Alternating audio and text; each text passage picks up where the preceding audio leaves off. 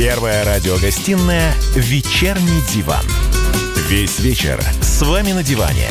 Трехкратный обладатель премии «Медиа-менеджер», публицист Сергей Мардан и журналистка-телеведущая Надана Фридриксон. И снова всем здравствуйте. В эфире радио «Комсомольская правда». Я Сергей Мардан. Ну, а я Надана Фридрихсон главные новости на сегодняшний день, ну, помимо продолжающегося выступления президента, хотя там уже Скворцова, в общем, что-то ему рассказывает. Да, там слово передали товарищам чиновникам. Не-не, какая, Скворцовой же нет, господи, Голикова там что-то рассказывает ему, как все круто. Ладно, тем временем Олимпиаду в Токио могут отменить совсем если задержка из-за коронавируса затянется. Япония, напомню, вложила в это мероприятие порядка 13 миллиардов долларов. А перенос на 2021 год обойдется еще в 3 миллиарда. Но, в общем, желающих доплатить там нет, тем более, что глава Японской ассоциации врачей Йоситаки Есакура... Якакура, Красавчик! Да, сказал, что не, шансов провести Олимпиаду нет, если не будет получена вакцина от коронавируса. Так что все свободны. Так, ну а гастролирующий наш Саакашвили все-таки не будет вице-премьером Украины. Его кандидатура отозвана из Верховной Рады. Должна сказать, после того, как я посмотрела на дебаты Саакашвили с Бойко, я знала, что этим все кончится. Но, судя по всему, тут Арсен Борисович похлопотались. Я думаю, что это вот э, так сказать, иллюстрация э, ксенофобии города-героя Киева и всей Украины в целом. Ничего вот. подобного, ничего там подобного. человек с такой фамилией. Ты либо украинец, либо ты не человек. Там все украинцы, вот без всякой этой а, многонационального народа России, как у нас. Ну, Протестую, ладно. он значок нацепил, незалежный не той стороной. И последнее. Дмитрий Медведев призвал всех членов Единой России перечислить месячную зарплату в фонд помощи медикам. Я тут прикинул. А в, Яндаре, а в Единой России состоит более двух миллионов членов. Если каждый из них скинется в среднем по 30 тысяч рублей, средняя зарплата по стране, получится на минуточку 60 миллиардов рублей. Как бы доктора не спились у нас все с такими деньжищами-то. Ничего, они внесли уже коррективы, кто будет раскошеливаться. Ну, да. будем... Вечерний диван. Значит, смотрите, а главная тема на сегодняшний день Хотя, честно говоря, я, в общем, с такой уже, а, ну, не то чтобы иронией, а, но прохладцей говорю об этом. Но, тем не менее, глав, главное событие на сегодняшний день – это очередное обращение президента к нации. Точнее, это никакое не специальное обращение. Он в очередной раз собрал всех а, губернаторов, членов правительства, обсуждаются, в общем, актуальные вопросы, ну и, соответственно, часть этого рабочего совещания, она транслируется нам. А главное, о чем а, вам стоит знать, и о чем вы наверняка уже знаете, а может быть и нет, это то, что карантин продлен до 13 мая. А давай послушаем все-таки первый источник, тем более голос Владимира Владимировича был брутален и немножечко хрипотцой. Ах, вот Никак. подсказывает нам режиссер, нету продлений. Ну хорошо, тогда перескажи слова президента. Ладно, ладно, уж можете, можете мне поверить, я бы не рискнул. На самом деле мэр Москвы Сергей Собянин выступил в роли спойлера. А, и где-то примерно за 15 минут до начала трансляции на лентах появилась новость о том, что указом мэра Москвы продляется карантин до 13 числа. Ну, собственно, как бы очевидно, что если в Москве продлили, то и для всех остальных продлят. Но, правда, мэрия тут же оправдалась, а, разослала то ли пресс-релиз, то ли комментарий о том, что а, это была утечка. Ну, слушайте, ребят, следить нужно за руками, кто у вас там работает. Я вот, кстати, следила за руками Сергея Семеновича, то, что нам демонстрировали. Показалось мне, что он очень нервничает и переживает, но если в его команде еще завелись сливщики, ну, ему, я думаю, сейчас совсем непросто.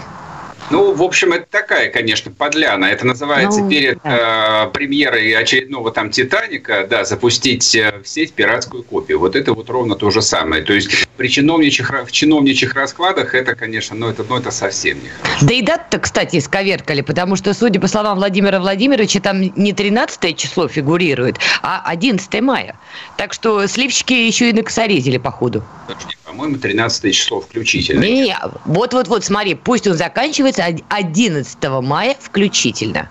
Так что мы можем вычислить того негодника, который слил, у него проблемы с арифметикой. А, так я не понял. То есть что, в Москве карантин будет э, дольше, чем президент, что ли, сказал, ну тогда я вообще ничего не понимаю. Не, но слушайте, как бы, что касается карантина, тут все было понятно. Поскольку отменили парад Победы, то есть, ну, это была гарантия 100% о том, что там до 10 числа никакой карантин завершить невозможно. А иначе, собственно, как бы все задали бы сами себе и власти вопрос, а какого рожна вы решили на самого главного праздника в году, так сказать, нашей э, гражданской Пасхи, 9 мая. Вот. А, но то, что в Москве продлили аж до 13-го, ну, не знаю, там, насколько это оправдано. Никто, Не факт, что они до 13-го продлили. Нет, а президент сказал, что каждый регион будет сам решать, но я не думаю, что Москва будет до 13-го. Мне кажется, что мы начнем жить уже более-менее активной жизнью 12-го. Давай посередине. Между 11 и 13 выберем 12 -е. Я не знаю, я уж, честно говоря, боюсь думать, как мы начнем а, там, где и с кем жить. А, но я сегодня ездил, так сказать, в свой райцентр. Вчера я ездил в большой город.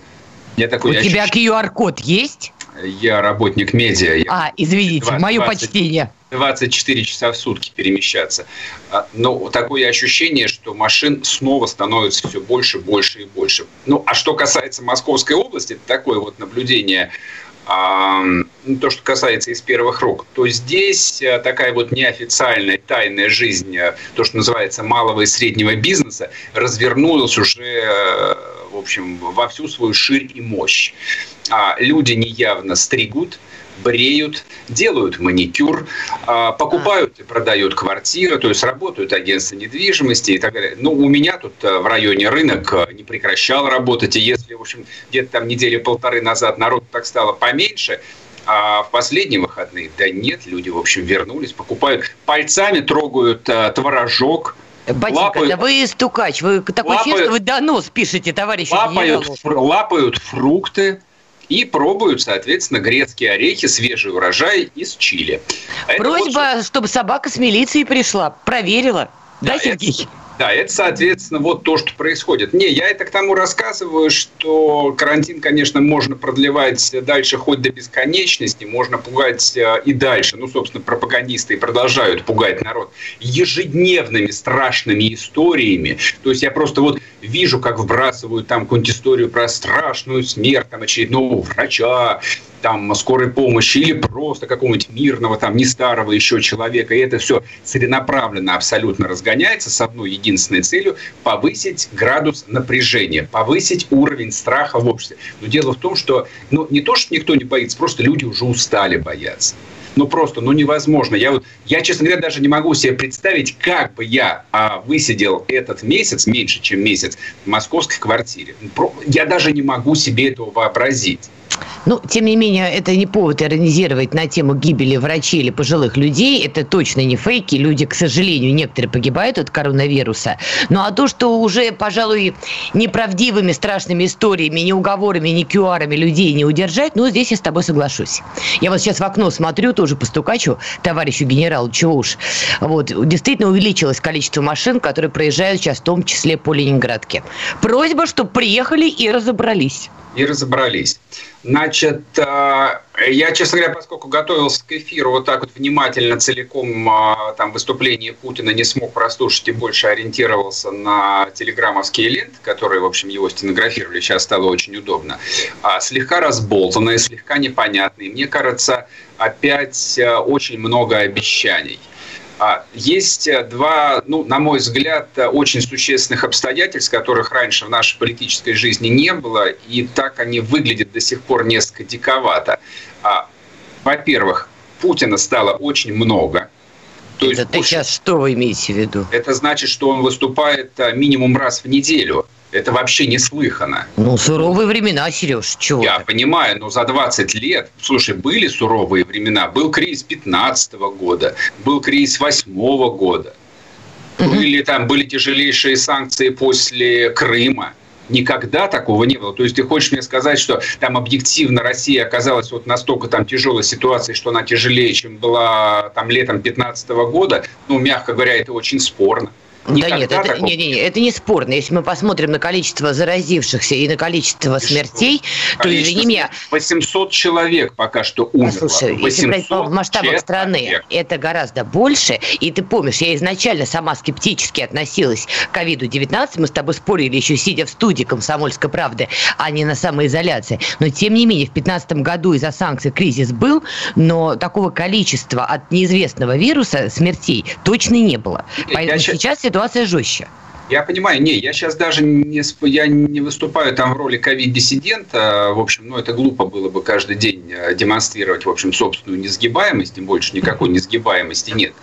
А то, что, во-первых, то есть я сейчас про выступление президента говорю. Во-первых, объективно Путина в, инф... в информационном поле стало очень много, непривычно много. И главное, что в каждом выступлении он что-то обещает, ну типа там новый пакет, очередные какие-то штуки-дрюки. И в этом есть такая ловушка. То есть он обещает, а, а люфт по времени настолько маленький, что ничего не происходит. И это воспринимается как череда очередных, очередных, очередных обещаний. И вот это ну, я посмотрела как... на лицо Мишустина, оно меня успокоило, как будто он уже давно знал. Ну, слушай, можно, конечно, всматриваться в лица там Мишустина или кого бы то ни было, но вот, собственно, как бы так, как есть. Ладно, вернемся после перерыва, не уходите. Георгий Бофт.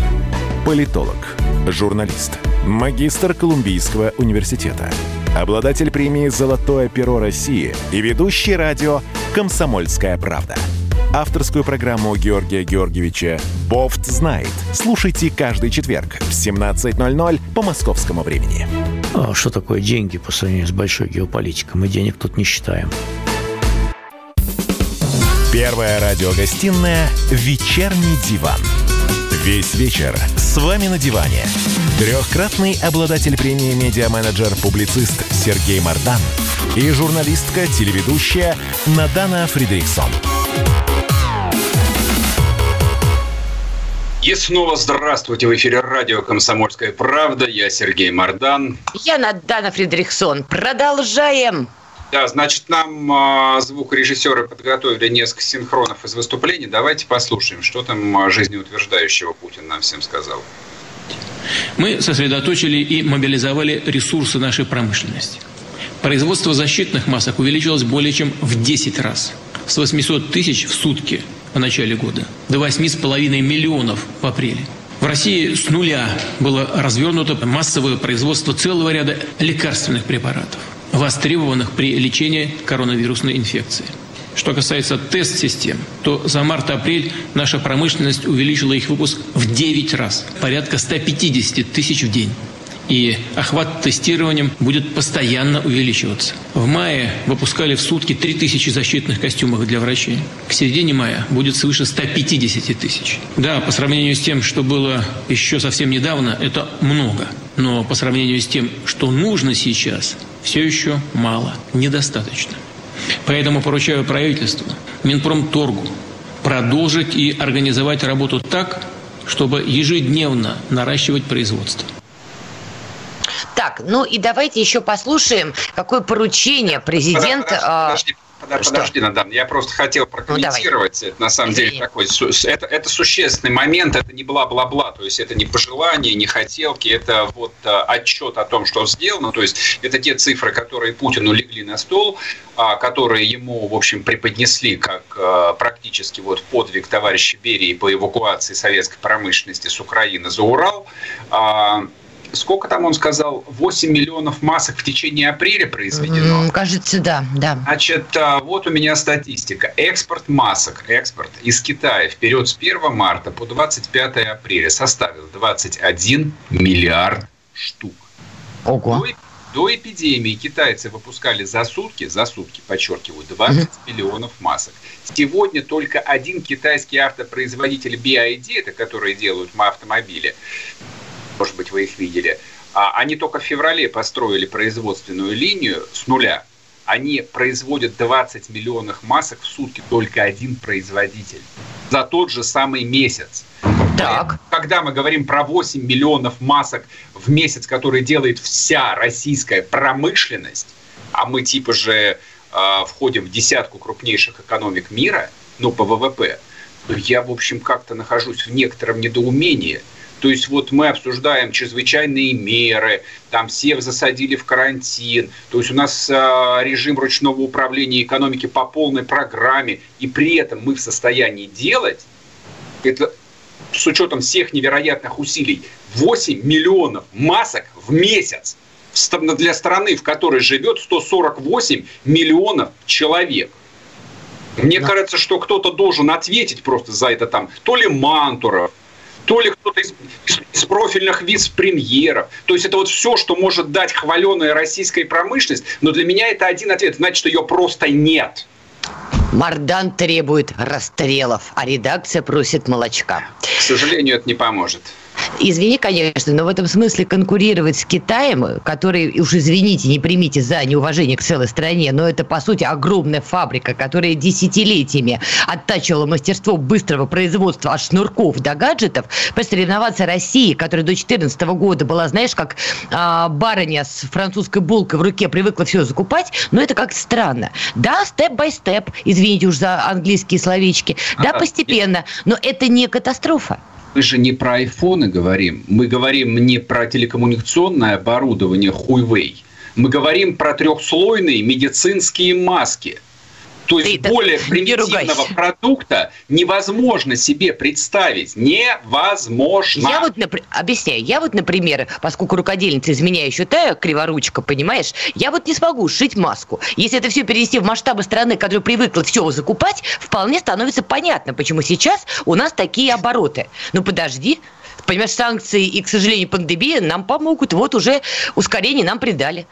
Ладно, тем не менее, Владимир Путин сделал заявление по поводу поддержки бизнеса. Это вообще животрепещущая тема. Мы с Сергеем языки, простите, чесали, обсуждая проблемы и малого бизнеса, и среднего бизнеса, и большого бизнеса. Теперь давайте послушаем, что сказал президент. Эпидемия сильно ударила по экономике, по бизнесу. С острейшими проблемами столкнулись многие индивидуальные предприниматели – самозанятые граждане. Небольшие компании, в том числе семейные предприятия, в развитие которых люди годами вкладывали свои силы, труд, сбережения, надежды. Мы обязаны их поддержать, дать им уверенность в будущем. Поэтому поручаю правительству уже в ближайшее время разработать новый, очередной пакет неотложных мер поддержки экономики и граждан. Но это не все. Прошу правительство совместно с регионами и бизнесом начать подготовку на перспективу масштабного общенационального плана действий по нормализации деловой жизни, по восстановлению занятости, доходов граждан и роста экономики. Надо приступить к такой работе, не откладывая. Ну, в общем, поручение было дано. Теперь, конечно, вопрос к реализации. На мой взгляд, повторюсь, когда президент об этом говорил, мудрый оператор в этот момент перевел камеру на Мишустина. Я с большим... Я понимаю, что, возможно, это конспирология, но, тем не менее, паники на его лице от услышанного я не увидела. И я, конечно, допускаю, что перед тем, как делать публичное обращение, все-таки как-то кулуарно это было... Ну, это обсудили. Ну, естественно, я думаю, правительство и готовило там 90% этого выступления, по крайней мере, в экономической части. Просто ну, сейчас полилась идет... хула по интернету, что вот, это все не сработает, а вот зачем отдавать эти праздничные дни 6, 7, 8 мая, вот добивают бизнес, вот это все сейчас потоком идет. Я не очень я... понимаю вот этой критики. Я даже не пойму, а что здесь хулить, здесь нечего. А я вот тоже не поняла, здесь, понимаешь? Здесь, здесь очередные там обещания, там даже не, не обещания, а пожелания о том, что надо обязательно, мы должны этим людям помочь. Да какого черта мы им должны помочь-то, я понять не могу. Какого черта я должен там помогать какому-нибудь владельцу барбершопу из, города, из города Перми? С какого беса? Ну, Он хотел... стриг. Не надо меня стричь, не надо. Он решил быть предпринимателем. Он свободный человек. Я уже сказал, он атлант, который расправил плечи. Но частное предпринимательство несет а, определенные риски. Ты рискуешь там собственным имуществом, собственным баблом. Тебе не кто-то платит зарплату, ты ее платишь сам себе. Вот, и да, бывают когда... Подожди, тебе государство остановило работу и заработок из-за пандемии. Да, ну, извините. Вот смотри, объективно нет, не извиню. На самом деле смотрим на ситуацию очень спокойно. Речь идет о том, что пока что страна, вот этот вот условный барбершоп не работает месяц. Это что, как бы вот устойчивость бизнеса месяц? Это у этих взрослых людей нет заначки, чтобы месяц продержаться? Ну тогда, Нету. тут, тогда туда им и дорога. Тогда пусть гречку жрут свою. Вот И что, что, я ты могу будешь сказать. делать с огромным количеством разорившихся бизнесменов в регионах, Пусть которые потеряют идут, рабочие места? работают, жрут гречку и укладывают асфальт на государственных стройках. Да, они бизнесменами они больше не будут. Вернемся после перерыва.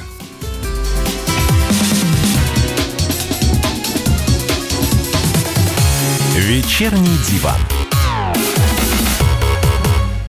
Андрей Ковалев. Простой русский миллиардер. В авторской программе «Ковалев против». Против кризиса. Против коронавируса. Против паники. Против кнута, но за пряники. Я расскажу вам, как спасти свои деньги и бизнес в эти непростые времена. Помните, миллиардерами не рождаются, а становятся. Ковалев против. На радио «Комсомольская правда». По будням с 10 вечера до полуночи по московскому времени. Первая радиогостинная «Вечерний диван». Весь вечер с вами на диване. Трехкратный обладатель премии «Медиа-менеджер-публицист» Сергей Мардан и журналистка-телеведущая Надана Фридриксон. И снова здравствуйте в эфире радио «Комсомольская правда». Я Сергей Мартан. Я Надана Фридрихсон. Чтобы вы не думали, всем сейчас тяжело. Чиновникам тяжелее, чем вам. Вы можете материться в соцсетях, вам за это ничего нет, а чиновников обещают наказывать за хамство. Значит, и не просто там будут журить или, в общем, ругать на всяческих этических комитетах, а собираются штрафовать, дисквалифицировать и, в общем, всячески карать. А для реализации этой программы профильный комитет Госдумы под руководством Александра Хинштейна, а это, соответственно, комитет по информационной политике, подготовил законопроект, а, уже согласовал его в правительстве, и, видимо, он в ближайшее время будет внесен на голосование. Так, ну Александр Хинштейн с нами на связи. Я тороплюсь, потому что у него тоже время поджимает, скажем так. Александр Алексеевич, здравствуйте. Здрасте, Надана. Здрасте, Скажите, здрасте. пожалуйста, а не Дмитрий ли Овсянников вдохновил сию поправку? Нет, не Дмитрий Овсянников. А, Мы начали работать над этим законом, еще не предполагая, что произойдет этот досадный инцидент, закончившийся, напомню, сначала его исключением из рядов партии «Единая Россия», обращением секретаря Генсовета «Единой России» Андрея Турчака в адрес министра промышленности с требованием уволить его, ну, а затем решением премьер-министра об увольнении. Так вот, мы начали работу над этим законопроектом раньше, легко проверить, потому что два месяца назад я выступал на пленарном заседании в Госдуму, от лица фракции «Единая Россия» анонсирую работу над этим законопроектом. А, Скажите, Я, пожалуйста, я вот не могу, про- я- не могу- слышно не меня? могу исключить. Да, я говорю о том, что, к сожалению, не могу исключить, что за то время, пока э, законопроект будет внесен, нас могут ожидать какие-то иные скандалы с участием высокопоставленных должностных лиц. Увы. Допускаете, да? Типа, типа как Ну, были с к чувашским губернатором. Я думаю, что тот скандал был гораздо громче. Скажите, пожалуйста, я вот сейчас прочел новость по поводу этого законопроекта и увидел, что правительство, а, ссылаясь на решение Конституционного суда, указало на то, что, в общем, не вполне правомерно выделять чиновников в отдельную социальную группу. Это нарушает конституционный прин- а, принцип равенства всех перед законом. В чем смысл этого отдельного закона нарушать чиновников за оскорбление? А обычного административного кодекса недостаточно разве?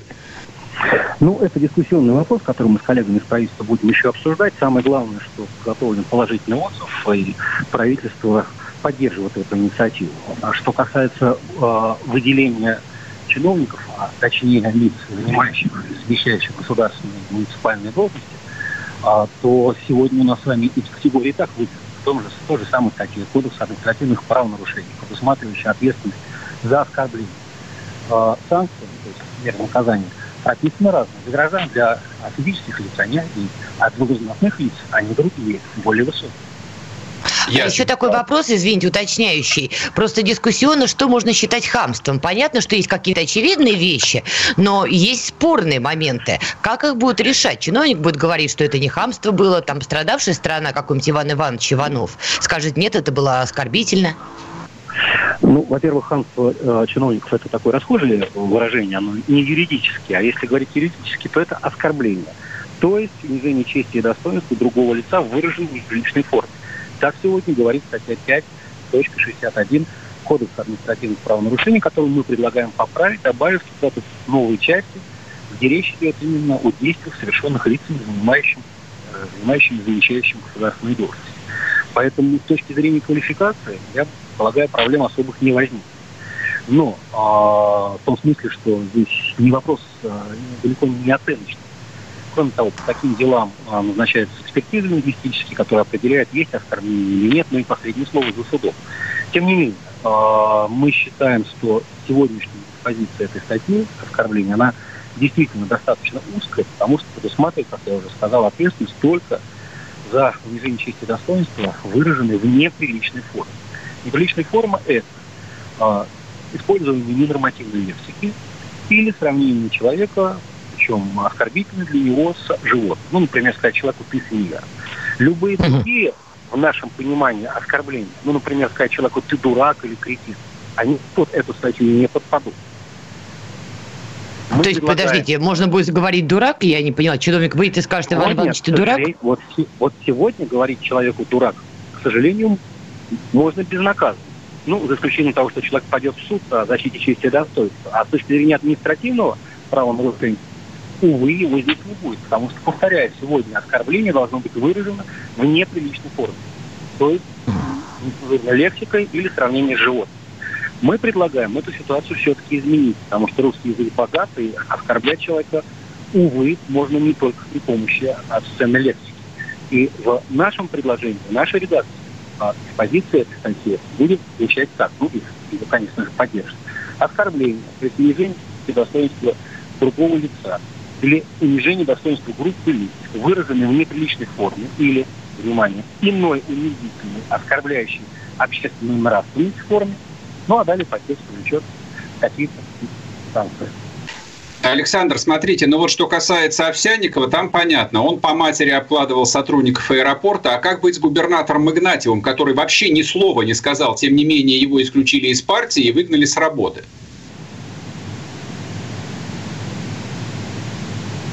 Александр.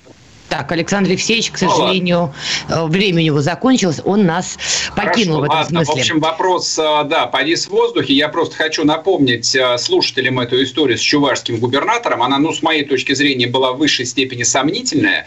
Это с ключами? А, да, да, да, да, да. И там а, вот этот офицер МЧС, он вроде бы как даже подпрыгнул, и тут был устроен дикий хайп, да как же так, он посмел унизить офицера, прыгать его как собачка, ну и прочая вся вот эта вот шняга. Ну, собственно, с Овсянниковым там ситуация была, ну, очень похожа. Я бы сказал бы, с Овсянником ситуация была похожа на голливудскую подставу. Вот, как я ее прочел, что там происходило, да, когда, значит, у этого человека стали требовать э, посадочный талон, хотя он еще даже не прошел паспортный контроль, вот, на что он сказал, видимо, ну, просто используя русский язык, о том, что у вас, наверное, не все в порядке с головой, нехорошие вы люди. Вот, а это все и писалось. Ну, бог с ним. А, честно говоря, Как говорит мой папа, когда коту делать нечего, он яйца лежит. Вот это примерно то же самое. То есть президент проводит совещание с губернаторами и трагическим голосом говорит о том, что мы 8 а, медицинских масок в месяц, наконец-то, слава тебе, Господи, слава коронавирусу, научились шить, но обязательно подготовим еще масштабную программу по выходу из этого кризиса. А Единая Россия и, соответственно, нет, даже не Единая, вся Государственная Дума в полном составе, все 350 человек обсуждают и готовят фантастические по своей полезности законопроекты, по своей актуальности, я даже сказал бы, о том, что нужно сделать специальный закон об оскорблениях, причем не, ну, возможно, это уравновешивает ситуацию. У нас есть э, закон об оскорблении там социальных групп и представителей власти, а теперь еще, значит, этих представителей власти можно будет прижать к ногтю. Нет, ну, общем, минуточку. Как... Я, кстати, инициативу в этом смысле поддержу, и, и Александр Хинштейн, который пытался нам объяснить, что будет изменено а, в действующем законе, я, кстати, поддержу, потому что, к сожалению, не все, но некоторые чиновники на просторах России-матушки считают своим долгом, правда, оскорблять людей. То есть они могут их оскорблять и в грубой форме, и мы видели примеры в интернет, это все просачивалось. Они могли действительно разговаривать с ними, знаешь, как барин с холопом. И всегда это вызывало много вопросов, тем более у меня, что елки-палки, ребят, вы, в общем-то, менеджеры, вы слуги народа. У нас крепостное право отменили. Спасибо Александру II. Почему вы позволяете себе такое отношение? Вы не, вы не должны так действовать. Есть, должен быть, по крайней мере, институт репутации. Ты можешь себе представить, что было бы с американским чиновником, если бы он себе такое позволил? Его на вилы бы вздернули СМИ с, с обеих фронтов за считанные минуты. У нас этого, к сожалению, не было. Любая сволочь, которая позволяла себе такие оскорбления, потом прикрывалась, а я важный человек, а у меня есть водитель. Вот теперь этого ты, не будет. Ты, ты сталкивалась лично ты с оскорблениями со стороны чиновников малых, там, средних или больших? Когда-нибудь? Ты знаешь, я уж не знаю, повезло мне или нет, но я в принципе с ними не сталкиваюсь. Вот, а я тебе отвечу. А, я ни разу не сталкивался с оскорблением со стороны чиновников. Условно говоря, если чиновник что-то не хочет делать, он просто не будет этого делать. Он, скорее всего, в 99% случаев даже не станет тратить на тебя время. В этом нет никакого смысла. Ему есть чем заняться. В конце концов, он пойдет выпьет стакан коньяка вот, чем оскорблять тебя. Ну, зачем? Ты для него насекомое. Зачем, ты, тратить, вот, поним... зачем вот, тратить на тебя Ты время? для него насекомое, вот ключевое. Но... Так не должно быть. Просто не должно. Это ненормально. Я, я же не спорю с этим. Конечно, так не должно быть. Я говорю о том, что вот сейчас там в ситуации, когда на Россию обрушивается самый страшный экономический кризис за последние 30 лет. Ну, на всех. Государственная Дума, да все меня не интересуют. Я про нас говорю.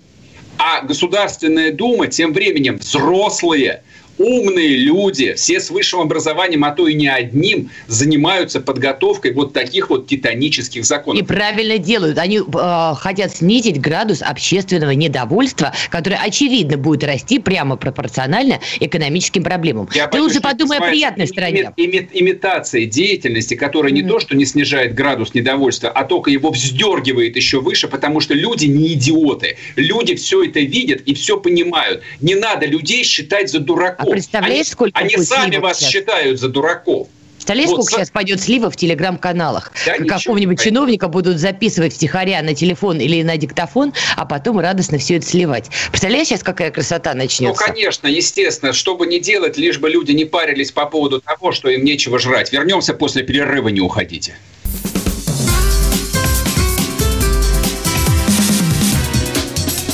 Первая радиогостинная «Вечерний диван».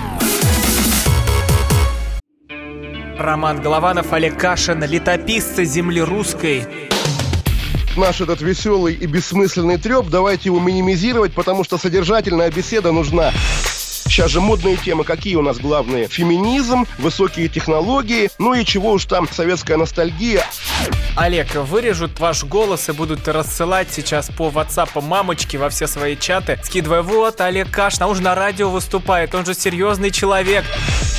Вообще, Роман, разумнее меня, как правило, оказываетесь. Реакция ваша. Это пугает. Ну, меня тоже, на самом деле, да. Кашин Голованов. Отдельная тема. На радио «Комсомольская правда». По будням в 9 вечера по московскому времени. Ну и пускай посадят, зато какой пиар будет. Первая радиогостинная «Вечерний диван». Весь вечер с вами на диване. Трехкратный обладатель премии «Медиа-менеджер-публицист» Сергей Мардан и журналистка-телеведущая Надана Фридрихсон. И снова здравствуйте в эфире радио «Комсомольская правда». Я Сергей Мордан. Я Надана Фредериксон. Слушайте, давненько я не рекламировал а, наши телеграм-каналы. Надана тоже завела. Итак, если вы хотите еще нас и почитать, подписывайтесь на телеграм-канал Мардан и телеграм-канал Фридрих. Значит, О, смотрите. Как это приятно. Да, как это мило. А, смотрите, а не только одна Государственная Дума занимается полезным и приятным делом в виде разработки всяких нужных а, законов и законопроектов. А в Министерстве внутренних дел тоже люди времени зря не теряют. Значит, там разработали а, проект Кодекса этики и служебного поведения сотрудников органов внутренних дел. Я, конечно, не имею, к сожалению, возможности прочитать вам его целиком, хотя там есть необыкновенные совершенно вещи. Значит, меня поразило, да я даже не знаю, это рекомендация или это такая, или это директива. Свой служебный кабинет сотрудник Министерства внутренних дел должен оформлять функционально, проявляя чувство меры и избегая предметов роскоши. Что бы это значило? Это что, теперь э, вот кресел с золотыми подлокотниками нельзя? А в комнате отдыха что, джакузи тоже генералы теперь поставить все не смогут? А как жить? Подожди, при чем есть генералы? Подожди, я думаю, они генералы что? сюда вообще не попадают они в эту что, категорию. Они, они не сотрудники МВД, что ли? Мне я кажется, думаю, к ним это не имело никакого отношения. Понимаешь, страдать будут кто там? Участковые есть, да, которые на земле работают, следователи, кто там, оперативники. Участков, а участковых нет кабинета, им что оформлять? Здрасте, приплыли. Сереж, Хор- ты какой-то хор- социально неактивный, я нет, тебе так хор- скажу. Ну, да, у участковых есть на самом деле. У обычных оперов, да, есть в лучшем случае стол и стул. Больше у них нет ничего.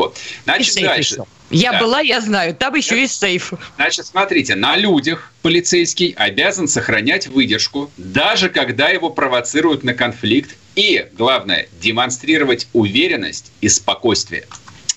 Прекрасно. Так, вот это а, при проведении следственных и оперативно-розыскных мероприятий сотрудники должны думать о том, как свести к минимуму моральный вред – причиняемый присутствующим, а при обысках и выемках относиться бережно к личным вещам и предметам. Бережно это как? Интересно. Ну и последняя заключительная вещь, которая просто разрывает, разрывает стальные скрепы, из которых состоит российская милиция-полиция, воздерживаться от угощений, подарков и недопустимых знаков внимания. А я так понимаю, что после принятия этого кодекса начнется массовый исход э, людей из этого министерства. А как МВД будет работать, если, не дай Господи, этот кодекс примут? Это как вы себе представляете, что а минционер должен выдерживаться от угощений, подарков и недопустимых знаков внимания. Где, в каком РОВД вообще вы в своей жизни видели хоть одно такое РУВД, где люди бы принципиально воздерживались от угощений, подарков и недопустимых знаков внимания? Я не встречал. Значит, я напоминаю, идет трансляция в Ютубе, а в чате можете написать про свой жизненный опыт. Не, может быть, я очерняю людей, может быть, я мизантроп. Я Ты не мизантроп, знаю. да. Нет, во-первых, я не вижу ничего плохого в том, чтобы а, угостить человека – это вообще очень по-русски. Это взятка, Нет, видимо. Это, это вообще по-русски. Угостить. Это вот слово-то какое. Угостить. Что это значит? Накрыть поляну, например. Но это вообще классика. Как это не накрыть поляну? Сводить в кабак. Там, ну или сделать какой-нибудь Сережа, хороший а ты сколько подарок. полицейских водил в кабак, прости? Ну, человека 3-4 водил раз ты какой, а, коррупционер на земле? Ничего подобного, никакой коррупции, это были просто отношения. Ну, ладно. А, Смотри, я просто единственное хочу добавить, потому что когда я ознакомилась с этой новостью, я поняла, что несчастный Колокольцев живет в той же реальности, что и Владимир Владимирович Путин. Значит, со, э, создать вот этот кодекс, написать этот кодекс, Колокольцев поручил, дай бог памяти, в 2013 что ли году, и просил, чтобы... Да, и просил, чтобы генерал Кубышка или Кубышко, извините, я с ударениями на «вы», был Кубышка, такой генерал да, прекрасный. Чтобы да. он, значит, разродился этим самым кодексом. Вот я прямо подняла старые новости. А, не позднее 1 июля 2014 года. Кубышка Раз... досрочно закончил свою карьеру, насколько я помню. Да, хорошо, что его не посадили. А может, и посадили. Хорошо, понимаешь, но прошло 6 долгих лет. Можно Ой, было как-то и пораньше, согласись. Но, тем не менее, тянули, тянули, тянули, тянули, тянули, и вот разродились. В самое, кстати говоря, пандемически прекрасное время. Лучше поздно, чем никогда. Не, мне очень нравится вот это вот как бы общий тренд на то, что все госслужащие, включая полицейских, а, не знаю, там а, сотрудников ЖЭКов или каких-нибудь единых паспортных столов должны быть вежливы. Возникает там десятки, просто сотни вопросов, но особенно что касается полиции. А был ли вежлив и опрятен полковник Захарченко, тот самый, это, это вообще мой любимец? Mm. Говорил ли он официантам, будьте так добры, когда делал заказ в своем любимом ресторане «Ля Море» и заказывал фреш-ролл Тора Аками с кунжутной заправкой в рисовой бумаге за две с половиной тысячи рублей, или заказывал брик тунисский чебурек из ягненка за 550, был ли он достаточно вежлив, когда ему приносили счет, оставлял ли он чаевые, или его угощали там всякие непорядочные люди, и отказывался ли он от этого угощения – но, судя по всему, что он отказывался недостаточно а, упорно, потому что, в конце концов, это привело его на 12 лет в тюрьму. Но, правда, перед этим а, человек, в общем, гульнул. вот, кстати, не сказал бы, что выбор такой уж был э, однозначный. Многие бы, я боюсь, засомневались бы, что предпочесть. А, потрапезничать 5 лет в Лемаре и иметь 350 э, миллионов долларов наличными в одной из своих квартир. Или потом, в общем, провести, там, не знаю, ну сколько, лет 5 он на красной зоне отсидит, все равно потом по УДО выпустят. Ну, мы этого точно не знаем, но с другой стороны, может быть и хорошо, что этот кодекс даже в таком виде появился. Согласись, приятно наблюдать, когда на улице подходит опрятный, образованный полицейский, не хамит, не быдлит, не тыкает, не достает пистолет во дворе в споре с каким-то дворовым спортсменом, а мы видели эту видеозапись. Ну, наверное, это как-то улучшит общую ситуацию и, возможно, возможно, недовольство людей к представителю власти, оно как-то вот снизится. Тем более, помнишь, мы с тобой обсуждали, тут у полиции решили расширить полномочия, и там в том числе речь шла про применение оружия, про досмотр вещей. Я так понимаю, что вот теперь одно неотделимо от другого. То есть оружие, возможно, можно будет махать, но при этом надо быть с остальными нервами и вежливым. В принципе, в принципе, это некий вселенский баланс. Как-то вот стало уже получше. Я не знаю, я не вижу в этом никакого баланса. Мне кажется, это вот я почему это сравнил предыдущей темой, потому что, условно говоря, а, отглаженные брюки, вежливость и аккуратность регламентирует устав а, патрульно-постовой службы, с которым знаком любой э, полицейский сержант. Он просто знает его наизусть.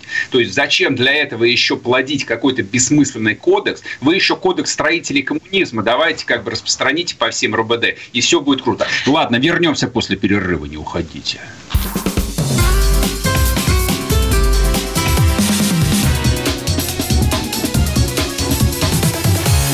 Вечерний диван. Рубль падает. Цены растут. Нефть дешевеет. Бензин дорожает. Кажется, что наступает нелегкое время. Но так ли все плохо? Мы не паникуем. Потому что у нас есть экономисты Михаил Делягин и Никита Кричевский.